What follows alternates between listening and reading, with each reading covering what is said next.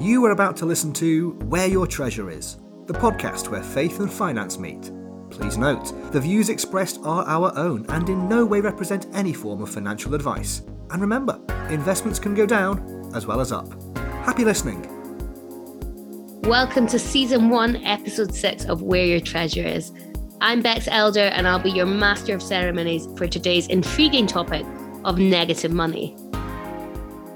And I, uh, Simon Glazier, am your in house financial expert answering those awkward questions that Bex throws into the mix.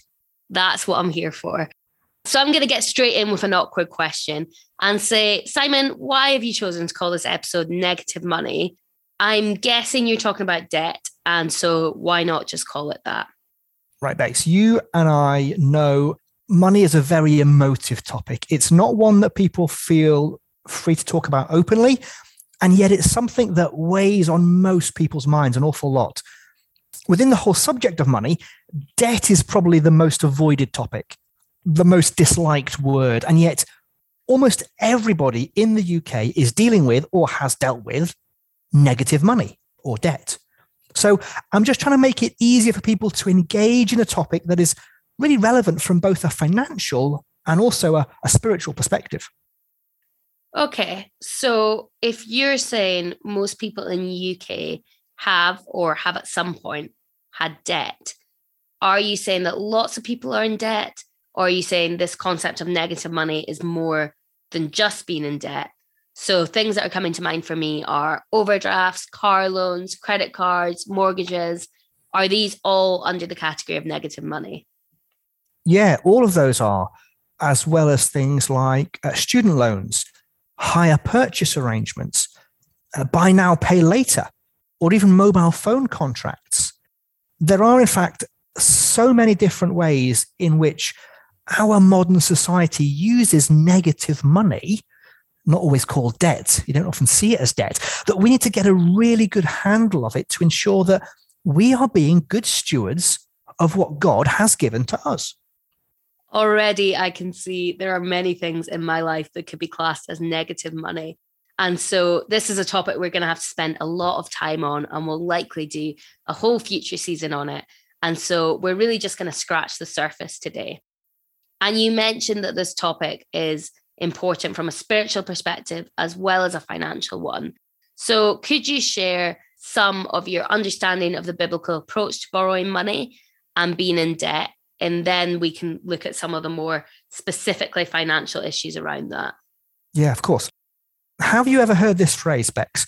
Neither a borrower nor a lender be. Yeah, it rings a bell. Okay. So for many people, and actually for a long time for me as well, this quote is the starting point of maybe a philosophical debate about debt. You know, should you be in debt or not? Neither a borrower nor a lender be. But this isn't a biblical quote. It's actually it's from Shakespeare. It's from Hamlet. Oh. So I mean, the full quote goes like this: Neither a borrower nor a lender be, for loan oft loses both itself and friend, and borrowing dulls the edge of husbandry. Very poetic. So it sounds, if I've got my Shakespeare right, that when you lend money to a friend, you could end up losing both your money and your friendship, which seems like a pretty bad deal. And then the second part about borrowing dulls the edge of husbandry. Is that suggesting that people who borrow money become more reckless with how they then manage money? I reckon so. I mean, I'm not the, the English expert. Maybe we could find one. That word husbandry to me almost feels like the stewardship mm. that we recognize our relationship with God. If we're good stewards of money and we don't want to be dulled in our quality of stewardship our quality of husbandry, so I think that's the gist of it. Yeah, if we if we borrow money, we become more reckless with how we're managing God's money, God's resources that He's given us. Let me give you another quote just to kind of wrap things up before we get stuck into the proper biblical wisdom. We buy things we don't need with money we don't have to impress people we don't like. Isn't that a classic way of the world? It so is. And it's so easy to fall into that trap. I mean, there's some godly wisdom in the words of Shakespeare and others, but what does God himself actually say about this? Now, if we go to the Bible, there's not a massive amount in the Bible about debt. And one of the things that isn't there, nowhere does it say that debt is inherently bad. It doesn't say debt is wrong, but there are warnings against debt. So let me pull out a few for you, Bex. In the Old Testament, being in debt was considered to be a curse, whereas being debt free was a blessing. Um, I'll put some various key references in the show notes, but Deuteronomy 15 is a classic. It, it talks about the cancellation of debts every seven years. If another Israelite had lent money to you after seven years, or actually the sequence of every seven years, they would cancel those debts. If you were so poor, you'd sold yourself into slavery to a fellow Hebrew, in the seventh year, you would be released, or at least that was what God asked them to do. In Proverbs 7, debt is likened to slavery, actually. It says this The rich rule over the poor, and the borrower is slave to the lender. Now, that language of slavery is not very comfortable to our modern ears. And yet, it isn't that far from the truth. When you have debt, somebody else has a call on your money. You're not then free to do with it what you want. And more importantly, you're not free to do with it what God wants. I think that's why uh, in Romans 13, so into the New Testament now, in Romans 13, 8, Paul says this Let no debt remain outstanding except the continuing debt to love one another, for whoever loves others has fulfilled the law. Now, there are other verses. If I could summarize my understanding of the biblical teaching on debt, it would be like this three points. Point one try to avoid getting into debt. So don't borrow money to buy things that you don't need. And we'll come back to this issue of need later on. Point number two if you are in debt, then try to get out of debt as soon as possible. And, and three, if you are able to repay your debt or to make a payment on your debt, then do so. Don't withhold payment deliberately. Those three key biblical principles. Those principles are such a helpful starting point. And I suppose when you were talking us through that section, two things came to mind for me. The first is that we are called to love our neighbor and really to act with integrity. And so that sounds like it really ties into that principle of paying off debt as soon as we possibly can, loving our neighbor, whether it's a person or a company. And then, secondly, that point about Romans 13 8, it reminded me of the freedom we have in Jesus. And that also applies to our financial freedom. And the more financial freedom we have, the freer we are to spend our money to advance the kingdom. But to be honest, when I think about the many different types of negative money that we've already mentioned, I can't think of many people who have got through life without using some form of debt. And so, if we take the view that the Bible is generally against debt, how should we as Christians in a modern society that's really saturated in debt try and live out those biblical principles? Is all debt that bad? Is it wrong for me to take out a student loan or have an overdraft or take out a car loan or to buy a house with a mortgage? So many great questions. Let's see if we can start to navigate modern forms of negative money from that foundation of those biblical principles. I'm going to try and pose a question which I think will help us get to the core of each kind of debt, the core issue for each of these. And the question would go a bit like this Does God want me to borrow this money? Does God want me to borrow this money? So, Bex, with that question in mind, where do you want me to start? Mortgages seems like a really great place to start because I think this is the single biggest debt that most people consider in their lifetime. So I guess the question would then be Does God want us to borrow money to buy a house? And when I pose the question that way, I feel that we have jumped straight into the issue of how we seek God's guidance for all sorts of decisions in life. We surely can't just give a generic answer to that question for every listener. Of course, you're right. We can't say here and now what God is saying specifically to each and every person listening to this podcast now and in the future, whatever their circumstances happen to be. But we can begin to apply some principles. I'm going to throw this idea of you at you just now. that a mortgage might be considered a good debt. A good debt. How does that sound to you? It sounds like an oxymoron. Can any debt really be good? Let, us take mortgages then specifically and consider the options. Most of us, one day, you probably want to get a place of our own to live or, or a place to raise a family. Uh, we can't really all live with our parents generation after generation, squeezing more and more people and families into the same house. So, getting your own place could well be a part of God's calling on your life. We're not going to talk about God's calling today. We're going to talk about the financial implications of trying to buy a house. So, I reckon there are three broad options you could go down. Option number one, you could rent. Don't buy your own home at all. And, and for a whole group of people, this could well be the right option. It could be for those people who just can't afford to raise enough money to buy a house, they can't get that deposit that's required to take out a mortgage.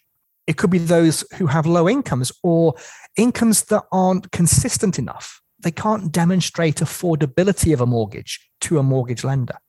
And the third category of people for whom renting might be the right thing, it's those who haven't yet decided where they want to settle down or maybe their job takes them in different places and they don't want just one place. They have to move fairly regularly. Moving house is quite expensive. So renting could be the right option. The second option then, you could just save up enough money to buy a house. Now that's a bit crazy, but let's go through the numbers here. According to the Money Charity, the average price for first time buyers in the UK is currently about £227,000 this is 2022, and that's the number £227,000. The average salary in the UK is just about £31,000 right now. So the average house costs about seven and a half times the average annual income. So if you just sat back and saved for seven and a half years and didn't spend a penny of your income on anything else, oh, actually, and I haven't thought about tax in here either, and national insurance and pension contributions. It's going to take a very long time to save up enough money to just go and buy a house in cash. Sounds like I'll be saving for a lot longer. So, for most people, it's just not an option, which means the third option, using a mortgage to buy property, might well be the right option. And it might be considered good debt for three reasons. I like threes. Here we go. Reason number one you're buying something that you need uh, assuming we're going down the route of, you know, it feels part of your calling, what God wants you to do, you're not buying something you just want. You need a place to live. And for whatever reason, you need your own place. So you're buying something you need. Point two, you're actually saving money. Uh, compared to other options, compared to renting a place, when you rent, you're paying somebody else to live in a property that they own. And actually, they want some reward, they want some profit from you. So, generally, over the long term, it will cost you more to rent a property than it will cost you to buy it. And then you're also investing in your own future. If you're paying off that mortgage over many, many years, quite likely, eventually that asset is yours and it's not costing you at least a payment anymore in terms of rent, just the upkeep. And then the third reason it might be a good debt is you're buying an asset that might, maybe likely, but not guaranteed, to go up in value. It could therefore be a good debt. So, a working definition of good debt would be something that you need that saves you money and is buying an asset that goes up in value. So, if we're applying that to buying a car, cars don't usually go up in value. So, would that then make it a bad debt? I reckon that's more of a maybe answer. And here's why let's go through those three identifiers of a good debt and apply them to a car purchase. So, number one, are you buying something that you need? Question, therefore, is do you need to buy a car? Or possibly a better question is do you need to buy that particular car? Uh, for some people, because of where they live, because of their job, because of their family, the alternatives to owning a car aren't viable public transport isn't great where you live. You can't walk or cycle everywhere you need to go. So once that decision that you need to buy a car has been made, which car is the next big issue? So I've just checked it out that the cheapest new car in the UK right now costs about £10,000. Of course, you can buy secondhand cars for a lot less than that. You've got to think about reliability. Is that good stewardship as well? So If the cheapest car costs £10,000, why do some people spend 20, 30, 40,000 pounds or even more on a new car? Usually it's because people move away from what they need in a car to what they want in a car. They want a bigger car, a faster car, a more comfortable car. Going back to that earlier quote, they want a car that shows off to the neighbors that they can afford an expensive car. If you can afford these wants without going into debt, you can save up enough money and, and buy the car outright without compromising on the other demands on your money. Then I've got much less issue with buying a car that meets your wants. But if you have to go into debt to afford the, the three litre version with climate control and sports styling, then that is moving into the territory of bad debt. Question two then would be this Does owning a car save you money?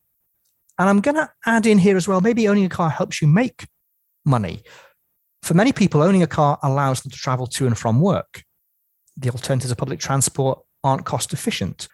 I mean, I live in a, a village where there is one bus once a week which sort of comes close to the village, not ideal for me and my family.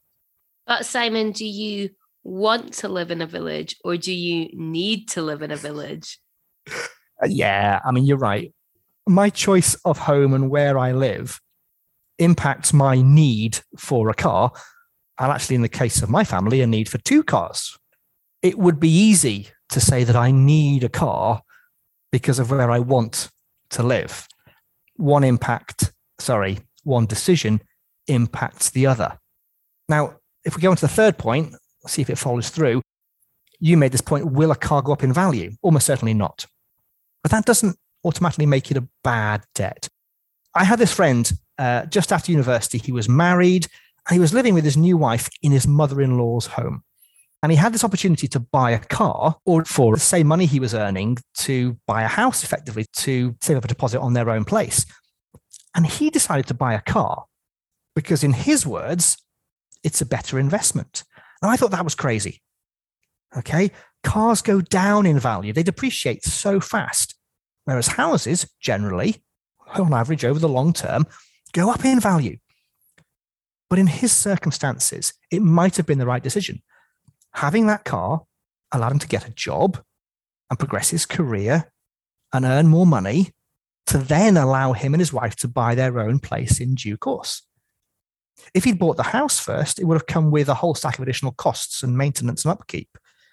He might not have managed to get that same job or earn the same wage. So for him, taking a car loan ended up being a good debt in the long run. That's a really interesting point and kind of shows how nuanced the subject of debt and negative money can be. But what about all the different types of debt that are out there. Are some better than others? Are there some that we should absolutely steer clear of? And if we already have some of these debts, how should we go about getting out of them based on that principle you talked about earlier? Yeah, we've still got to cover off lots of the basics of things like overdrafts and credit cards and personal loans and all the rest what's going to happen, I think, Bex, is we're not going to squeeze that all into the next few minutes. So we'll we'll have a section two, a part two of this episode. We'll follow up on those kind of debts. But before we do wrap it up for today, I want to highlight one more key issue around debt, and that's the issue of affordability. Surely we already know affordability is an issue because if I could afford to buy a new house or a new car, then I wouldn't need the debt in the first place. Yes, of course. It's the ability to afford the debt that I'm thinking about here, not to afford the thing that you're buying with the debt. To explain that, I'm going to go right back to the very basics of debt. So bear with me, listeners, if this is all like, you know, milk and water to you. In a debt arrangement, there are always two parties there's a lender and a borrower. One of them has more money than they need, so they can lend their money out they're going to be the lender. One needs, or often just wants, more money than they actually have. They want to borrow some. There's your borrower. Now, both the lender and the borrower need to be aware of the concept of risk and reward in this arrangement. So, a few pop quiz questions for you, Bex. I'm ready. Here you go. Uh, in the mind of the lender, the person who has got more money than they need, what is the risk for that lender? The risk would be that the borrower won't pay back some of the money or any of the money, or that they won't pay it back on time. Yep, and that covers the main ones off. Um, so the other side of the arrangement for the lender, what is the reward for them lending out their money? Assuming that they're making profit on it and it's not out of the goodness of their heart, then that reward is the interest, so the extra money that they earn by lending it out. Absolutely. The interest is the cost of borrowing, and that cost goes into the pocket of the lender. It's their reward for lending it out. Spot on. So, what about the other side of the arrangement then? Again, think about risk. What is the risk of borrowing money, of being a borrower? So, I guess the lender could ask for the money back sooner than planned the interest rate could go up, which would then put the cost of paying the money up. And also, there's a risk that circumstances can change, which means they can't afford to pay the money back on time or maybe ever.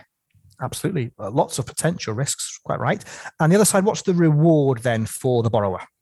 So the borrower then has the ability to buy the thing that they need or possibly want right now rather than having to save up for it or to figure out a way to do life without it. Yeah. So for the borrower, and we're talking here about negative money, about being a borrower, about taking on debt, the consideration is whether the risks are worth taking to achieve the reward, the having it now, the instant gratification. Now, the biggest of these risks is usually your ability to pay the money back. So imagine a mortgage. You might be borrowing money for I mean, 25 years is typical in the UK, possibly longer than that. Now, none of us have any idea what tomorrow holds, let alone decades into the future. And so we're entering into an arrangement that comes with considerable risk over those future decades.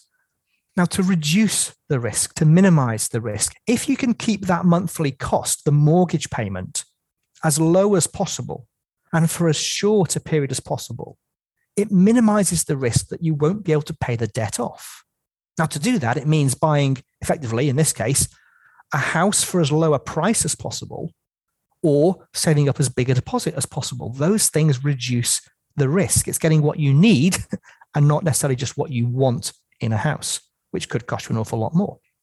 Now, every day, and I find this in my job, giving people financial advice, people face financial shocks.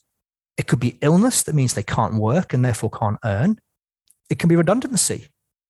Divorce is, is a huge financial shock to all parties involved, or even the death of a loved one, a family member. If you take on too much risk, financial risk, for the things that you want rather than really things you need, this can increase the chance that you can't afford some of the payments you're making that you're committed to because of these financial shocks. And when that happens, things can start to go out of control. And maybe you're listening right now and you find yourself in that kind of situation where you borrowed too much in the past or a financial shock has meant you're no longer able to afford payments that were previously affordable. And if that is you today, then we would really encourage you to seek professional support. We recommend both CAP, Christians Against Poverty, and Citizens Advice, who both offer free debt support services. And we'll put the details for both of these organizations in the show notes. And so that's all we have time for this episode. But there's still lots more to talk about when we pick up this conversation of negative money next time on episode seven. And Simon, you're going to be answering some of those outstanding questions about getting and staying out of debt, aren't you? I'm indeed. But it might be that listeners have specific questions.